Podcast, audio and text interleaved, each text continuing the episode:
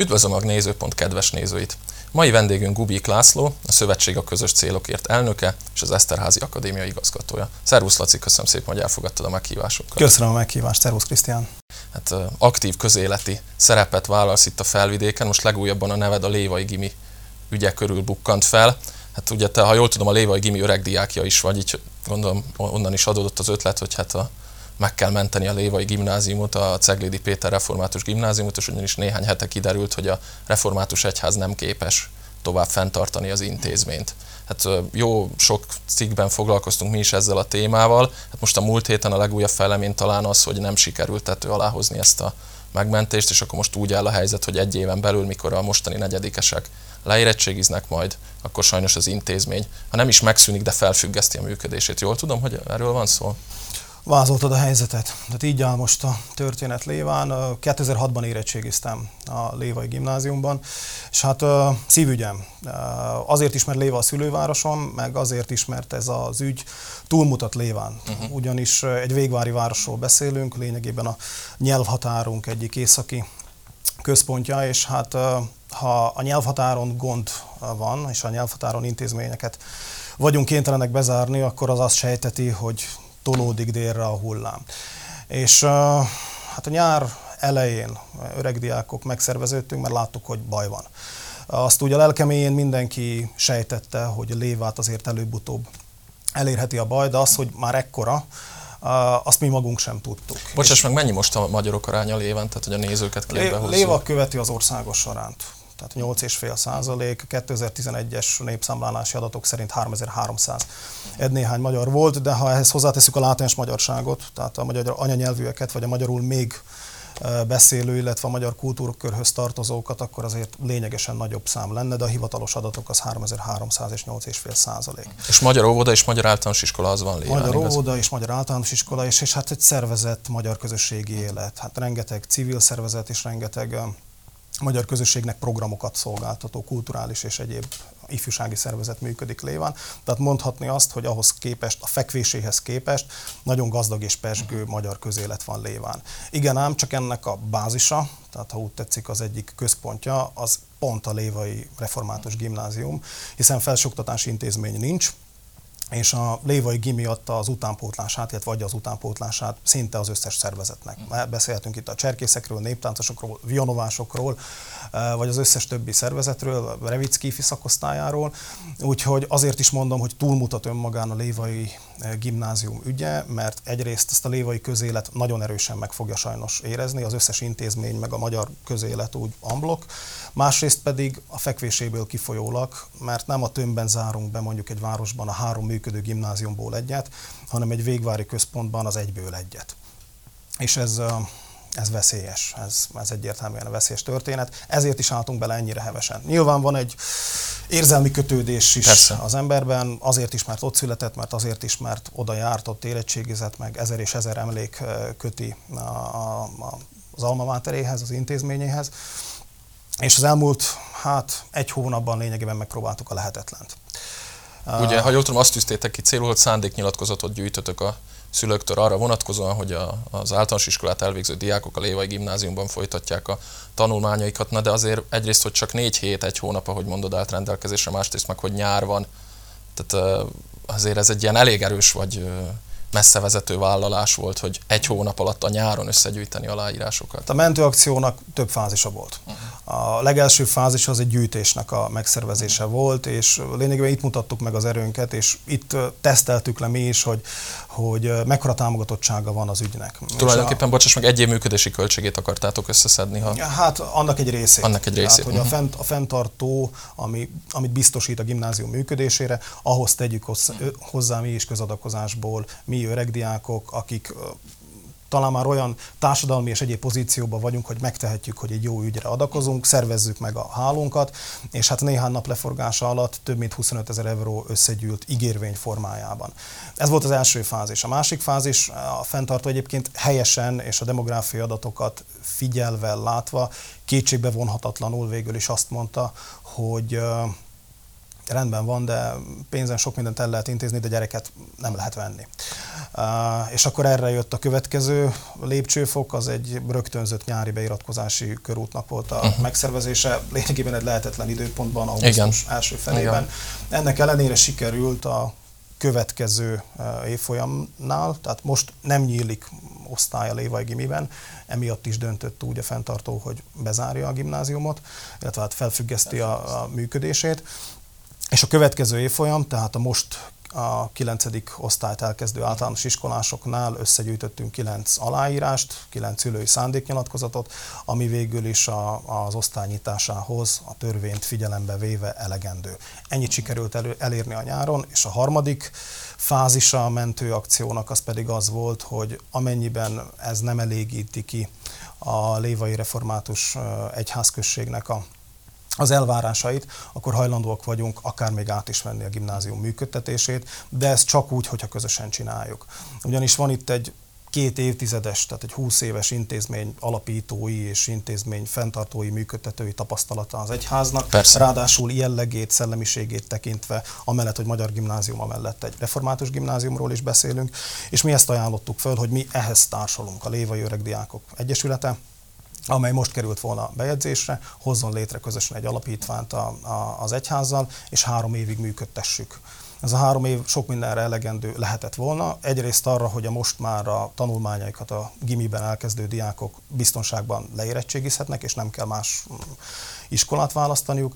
Másrészt pedig ez alatt a három év alatt talán kitalálhattunk volna egy olyan modellt, ami a gimi jövőjét garantálni tudja, és esetleg új perspektívát nyit a gimnázium számára. Ugyanis azt már látjuk és érezzük, hogy pusztán léva, léva vonzáskörzete, és a református jelleg sem nem elég. Tehát, hogy kellett volna vagy egy új szakirány, vagy valamilyen új ötlet, ami, ami, ami egy végvári gimnáziumot működtetni tud, és ami perspektívát nyújt egy, egy, egy léván működő intézménynek. Erre kellett volna ez a három év, de ez most már ez most már eldőlt. Hogy Igen, a... hát a, a múlt heti tárgyalásnak gondolom, azt jól tudom, akkor ez volt a célja, hogy ezt sikerüljön ezt az alapítványi megoldást egyeztetni a református iskola fenntartásra, de az akkor tulajdonképpen ezek szerint, hogy mondod, nem jött, nem jött létre. Akkor most hogy áll a helyzet? Tehát a felfüggeszti működését a Lévai Gimnázium majd gondolom akkor egy-két éven belül meg is szűnik, vagy van még valami menekülő út, van még újabb frontvonal, amelyet megnyithattok az iskoláért folytatott harcban? optimista ember vagyok, ráadásul azt a, hogy is mondjam, harcmodort, eh, amelyet úgy szeretek képviselni a közéletben, azt egyébként pont léván tanultam meg, többek között a gimnázium falai között, meg így a, a végvári harcokban. Meglátjuk. Tehát egy évig még működik a gimnázium, az érettségi osztály ezt befejezi a tanulmányait 2021 eh, tavaszán. A második és a harmadik osztályos diákok azok most már új intézményt keresnek maguknak, de ez alatt az egy év alatt, hogyha születik egy olyan ötlet, ami mentén esetleg át lehet alakítani a gimnáziumot, és lényegében előről kezdeni, még ne adjuk fel a harcot. Ezek szerint részedről nem ért véget még a történet nem a Lévai Gimnáziumban? Lévát illetően soha nem is fog. A szövetség a közös célokért elnökeként ugye szintén aktív közéleti szerepet váltok. Hát gyakran emlegeted az általad nagyra tartott Eszterházi János közéleti keresztény szocialista programját.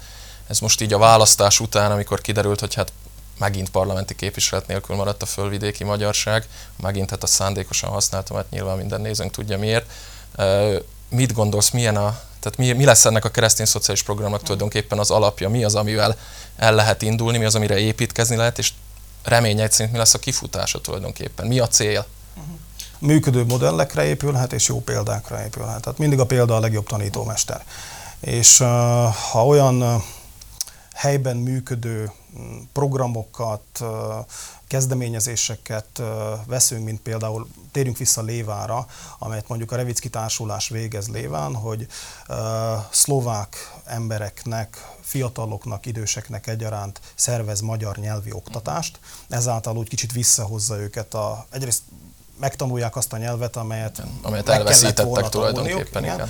Másrészt meg ezáltal behozza őket egy olyan uh-huh. kultúrkörbe, amely a mi kultúrkörünk, ez egy fantasztikus jó példa, és ráadásul éven működik. Tehát ebből a jó példából csináljunk egy országos hálót, és Lévához hasonló városokban valósítsuk meg. Ez például szerintem egy kifejezetten jó modell, amely úgy összetartja a társadalmat.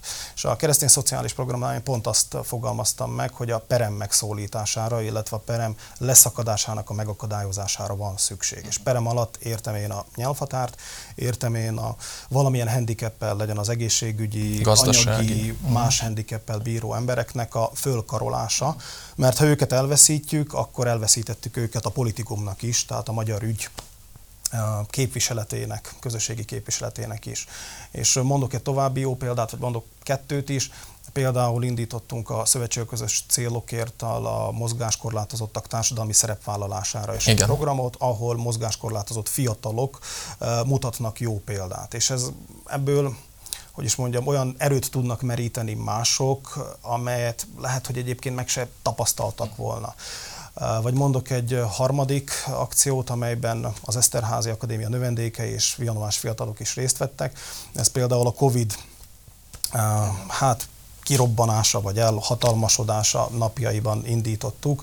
Felvidéken talán úgy elsőként, úgy kiegészítve az önkormányzatoknak és a helyi szerveződéseknek a munkáját egy ilyen országos hálóban. Az Otthon Segítünk programot, amikor is felajánlottuk rászorulóknak, időseknek, betegeknek a bevásárlás és a napi teendőknek az elintézését, legyen szó élelmiszerről, gyógyszerről, másról. És itt a szövetség a közös célokért országos irodahálózatát és országos állományát végül is bevetve nagyon jól működnek ezek a dolgok. A keresztény szociális program, amely már kapott egy nevet is, Eszterházi János nővéréről, Eszterházi Luizáról, aki a két világháború közt pont ilyen tevékenységet folytatott. A társadalom össze tartásának összeheggesztésének és a peremvidéken élők, vagy a peremen valamilyen formában élők leszakadásának a megakadályozására találtuk ki. Most felsoroltam három példát, de ez nyilván az élet különböző területein ez működhet, és ezáltal a magyar ügynek tudunk megszerezni olyan embereket, akik nem feltétlenül élnek ilyen-olyanokból közösségi életet. Ezek már jó részt beindult programok ezek szerint mit árulhatsz el a jövő terveiről, ami mondjuk már a nyilvánosságra is tartozik? Mi az, ami most dolgoztok ennél, ezzel a keresztény szociális programmal kapcsolatban? Hát ezt szeretném folytatni és kiegészíteni, és szerintem a politikai dolgaink és a politikai életünk rendezése mellett, ami egy fantasztikusan fontos dolog, amellett azért a társadalmat is nevelni és építeni kell, mert az egyik nem működhet a másik nélkül, illetve a másik gyenge és esendő a, a, az egyik nélkül. És az Eszterházi Akadémia is többek között ezt a célt szolgálja, sőt, nagyon is ezt a célt szolgálja, és ezért is álmodtam meg, hogy legyenek olyan fiatalok, akiket felvértezünk azokkal, azzal a tudással, azzal a, az elköteleződéssel, ami egyébként úgy bennük megvan, csak hozzuk ki belőle a maximumot, és neveljünk kész embereket a felvidéki közélet számára. Nem, szeretem, nem szeretem ezt a kifejezést, de lényegében egy elitképzésnek megfelelő programról van szó. Nos, az ilyen képzéseket kéne más területen is folytatni.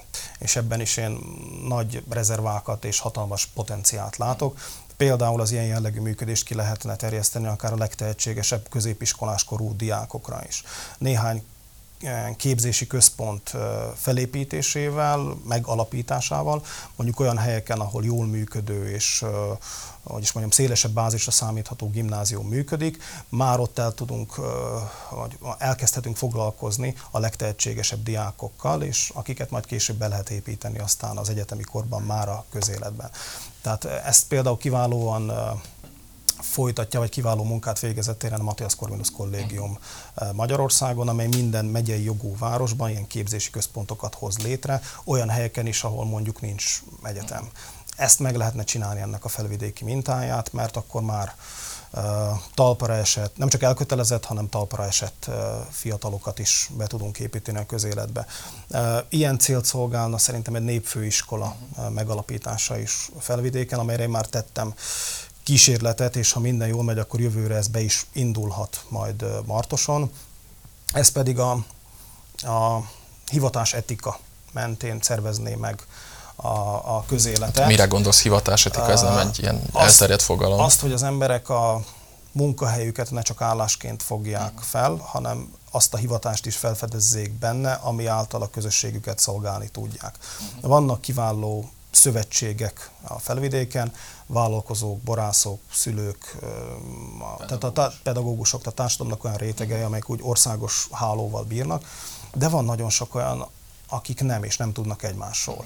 És lakiteleken ezt Lezsák Sándor és csapata a Népfőiskolán kiválóan műveli, hogy szakmai kollégiumokat szervez, nem hogy hónapról hónapra, hanem hétről hétre, és ezeket a rétegeket a legkülönbözőbb, tehát hogy néprajzosok, történészek, építészek, Afrika kutatók, tehát most mondtam több példát, én tudom, hogy ilyen kollégiumok megvalósultak, őket, nekik programot szervez, és ezáltal egy olyan többlet tudást, vagy többlet elköteleződést kapnak, amit aztán a saját szakmájukon belül képviselni tudnak.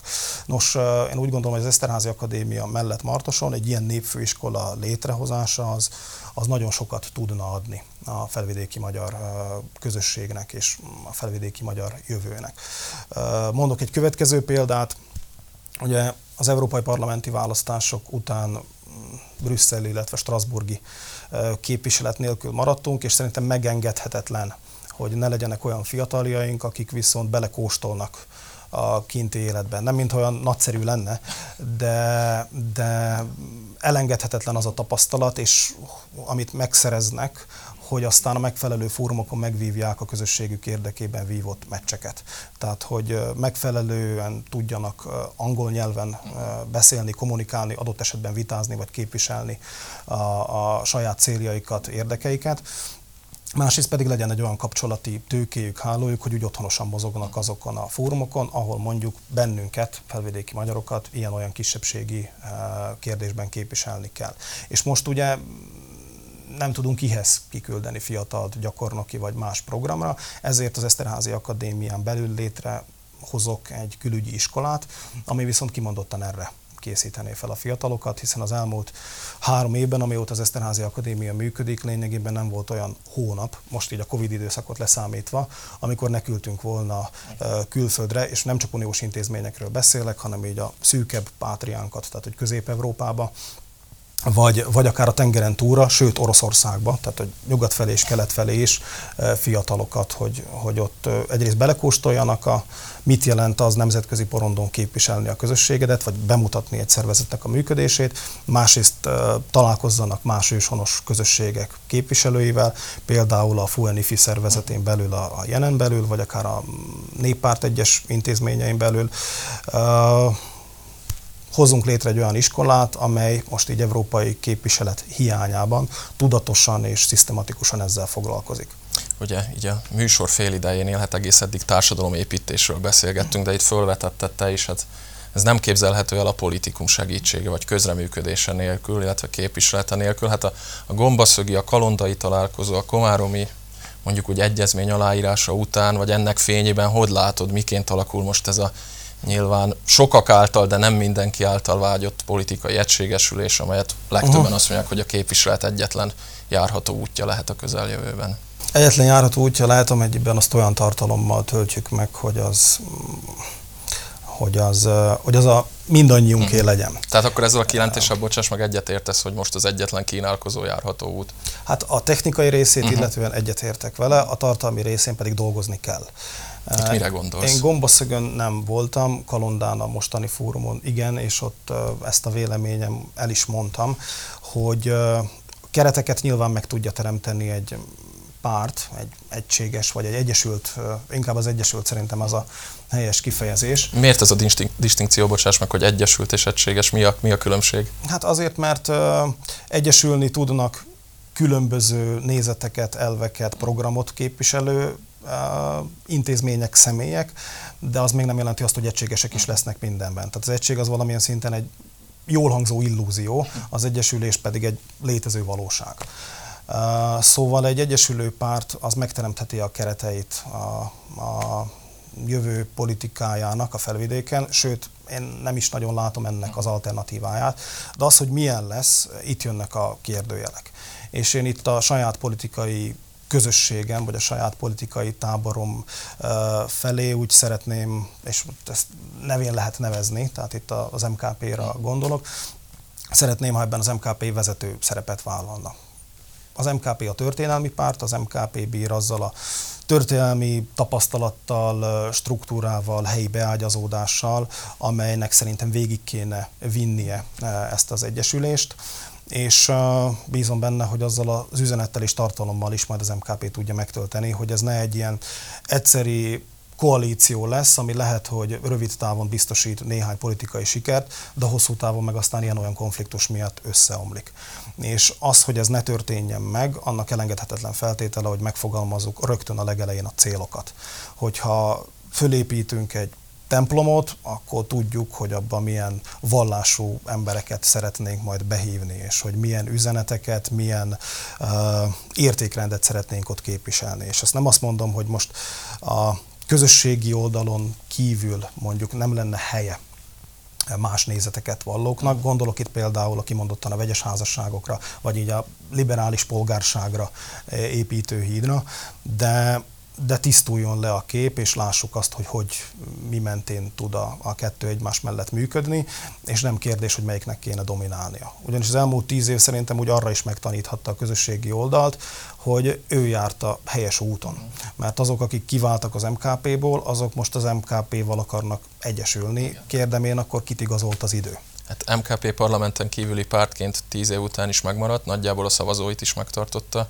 Ez képest a híd parlamenti pártként gyakorlatilag megszűnt létezni, legalábbis azt a célját megszűnt képviselni, amelyért tulajdonképpen létrehozták. És senki más rajtuk kívül meg nem nőtt fel a feladathoz. Mm mert az összefogásnak ezt is mondtam, hogy van egyébként létjogosultsága abban, hogy, hogy be tudnak hozni talán olyan pluszt, olyan frissességet a közéletbe, ami ráfér a közösségi oldalra, de egyenlőre itt tart ez a párt. Tehát, hogy nem több egy marketing pártnál, de ettől függetlenül a, a frissességnek megvan a helye a rendszeren belül, de nem kérdés, hogy kinek kell uh, vinnie úgymond a vezérfonalát a, a dolgoknak.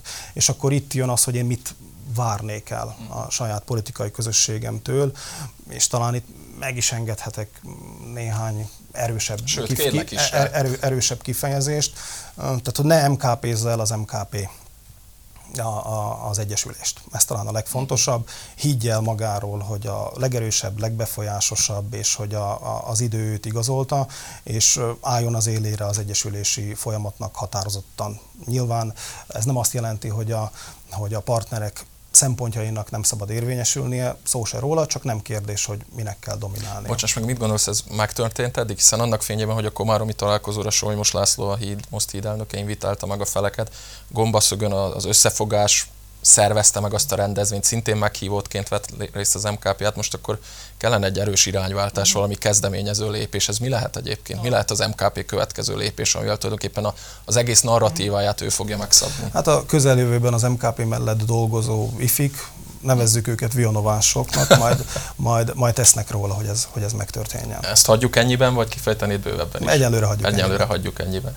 Rendben van. Még egy kérdés, ami hát így a közösségi oldalak hozzászólóinak nyilván tudom, hogy nem lehet ebből messze a következtetéseket levonni, de azért azt gondolom, hogy érdekes olvasni ezeket a fórumokat és egyes ilyen hangadóknak a véleményét legalább ismerni. Tehát sokan azt mondják, hogy egy ilyen összeegyeztethetetlen három csoport, tehát egy lehetetlen feladat tulajdonképpen, ami most az a pártokra vár, hiszen olyan alapvető kérdésekben, mint hogy mondjuk a magyar kormányhoz miként viszonyulunk, hát elég megnézni egyik másik összefogásos vagy most hidas politikus közösségi oldalon megjelent hozzászólásait, amikor narancsszínű, árnyalatú, piros félzöld macskáról beszél mondjuk az egyik volt most hidas, most már összefogásos politikus, amire tudjuk, hogy ez Bugár Béla szavajárása volt egyébként, aki többször mondta, hogy Dunaszerdahelyen a macskát is megválasszák, ha MKP és politikus ként indul. Hát most ehhez képest, hogy már azt se tudjuk eldönteni, hogy miként viszonyuljunk a magyar kormányhoz, ami azért valljuk be egy kulcs. A magyar kormány nélkül felvidéken elég nehéz lesz itt a bármit csinálni. Tehát hogy lehet ezeket a ezeket a törésvonalakat, ezeket az árkokat betemetni lehet egyáltalán? Vannak olyan aknák a mezőn, amelyekre ha rálépnek az illetékesek, akkor azok, azok robbanhatnak. Uh-huh. Uh, nézd, uh, nem tudom, hogy be lehet-e egy az egybe temetni. Be kell egyáltalán? Bocsáss de, meg, itt tartunk. Hát azért mondom, hogy például vannak olyan környezetemben, sőt családomban olyan uh, emberek, akik egy teljesen etnikai formációra nem biztos, hogy adnák a voksukat. Mert már vegyes házasságban élnek, mert már a gyerekeik is szlovák iskolába járnak, és én itt látom egyébként egy hitelét visszaszerzett és letisztult hídnak esetleg a történelmi szerepét a, a jövőben, már ha ezt képes megbírkózni a feladattal, eh, hogy ezt, ezt a hitelt visszaszerezze, és hogy ezt a, a a vegyes házasságban élő emberek számára ezt hatékonyan tudja közvetíteni, hogy őket egy etnikai formációval, mert egyébként az MKP és az összefogás között én tartalmi különbséget nem nagyon látok. A híd és az MKP között annál inkább. Szóval, hogyha ha ez a hitel visszanyerés megtörténne, akkor a hídnak szerintem lehet ebben szerepe, hogy az ilyen magyar kultúrkörön belül mozgók, még magyarul beszélők számára egy egyesült párton belül alternatívát kínáljon. Olyan alternatívát, amelyet egy teljesen homogén etnikai párt nem adhat meg. Úgyhogy ebben, ebben szerintem lehet szerepe a, a vegyes formációnak, csak hát minden a történelemben is, meg a jelenben is minden embereken múlik. Az a kérdés, hogy azok, akik ezt viszik és képviselik, azok milyen hitellel tudnak majd a választók elé állni majd az illetékesek, akik az egyesülést lebonyolítják, ott eldől a történet. Mit gondolsz, a potenciál az megvan, tehát látsz hiteles, hiteles embereket akár az egyik, akár a másik oldalon? A célokat kéne megfogalmazni. Célokat. Tehát, hogy ne, ne, ne emberek sakkjátszmájáról szóljon a dolog, meg, meg ne ilyen technikai koalíciózás, hogy most akkor hány platform, milyen platform, uh-huh. kinek, ki mennyi embert küldhet, hanem a, a, a legfontosabb, és az egyik legfontosabb dolgot már mondtam, hogy a, az MKP-t igazolja szerintem az idő, hogy, a, hogy az Egyesülés élére álljon. A másik legfontosabb, hogy legyen egy olyan ember, személyekről beszéltünk, aki az élére áll, és aki, aki viszi az zászlót. Tehát ezt így Tehát, képzeld, hogy... bocsáss meg, egy zászlóvívő, aki mögé felsorakozik, aztán mindenféle platform, vagy az már teljesen mindegy, hogy milyen nyilván, formában, de a tábor. Nyilván csapatjáték, de a politika, pláne most egy olyan korban, ahol információ zuhatag árad minden irányból, közösségi háló, sajtó, barátok, mindenhonnan az emberre, az emberek szeretik, hogyha megszemélyesítik az üzeneteket. Hát és egy, egy, a nyugati üzenet... politikumnak ugyanaz a tanulsága. De hát a szlovákiaiban is, hát nézzük Igen, meg a kormányfőt, párt nélkül verte hülyére a mezőnt, igen, és nyerte igen, meg a választásokat. Abszolút. Tehát, hogy kell egy ember, aki ezt az üzenetet képviseli, és aki, aki megszemélyesíti az Egyesülést. Ez a másik fontos feladat, és a harmadik, azok pedig a célok. Beszéljünk erről, ez... a műsor zárásában talán eljutottunk a legfontosabb témához. Mik lehetnek azok a célok, amik a... Tulajdonképpen mi a cél egyáltalán? Uh-huh. És ez nem is a, hogy is mondjam, ez nem is ilyen érték sorrend uh-huh. a részemről, hanem, vagy ha igen, akkor fordított, mert pont, hogy a célok a legfontosabbak. Ugyanis ha nem lesz egy egy mondatban megfogalmazható cél, ami közérthető, és amire a választó, az egyszeri felvidéki magyar ember, aki mondjuk nem jár rendezvényekre, nem jár koszorúzásokra, de még az is lehet, hogy szavazni sem, de mhm. még az is lehet, hogy szavazni sem, nem csillan föl a szeme, és nem mondja azt erre, hogy wow, ez az enyém, akkor, akkor baj lesz akkor baj lesz. És, és ezek a céljaink egyébként úgy megvoltak szerintem az elmúlt száz évben. Tehát ha nézzük a két világháború közti időszakot, akkor nem volt kérdés, hogy mondjuk az ellenzéki pártok, vagy az Eszterházi féle országos keresztény szociális párt, vagy a Magyar Nemzeti Párt, ugyanaz volt a hosszú távú cél, ezt ki is mondták, ez a revízió volt. Annak ilyen vagy olyan formája, ez formálta, mond politikai táborba a felvidéki magyar közösséget. 89 után mi volt a közös politikai célunk? Felzárkózni a nyugathoz, csatlakozni a nyugati intézményrendszerhez, legyen az NATO, Európai Unió, eh, és sorolhatnám. Most a 21. század elején tegyük fel magunknak a kérdést, hogy nekünk felvidéki magyaroknak, ennek a félmilliós közösségnek úgy mi a célja. Igen, ez itt a kulcskérdés Azon túl, hogy el vagyunk, eh, megszervezzük a rendezvényeinket, elpolitizálgatunk, önkormányzatainkban, megyénkben még úgy megtartottuk a súlyunkat, de van küldetés tudatunk?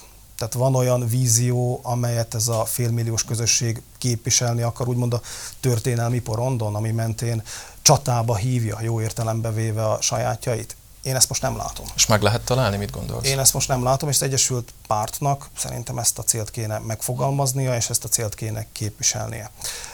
Ez sok minden lehet.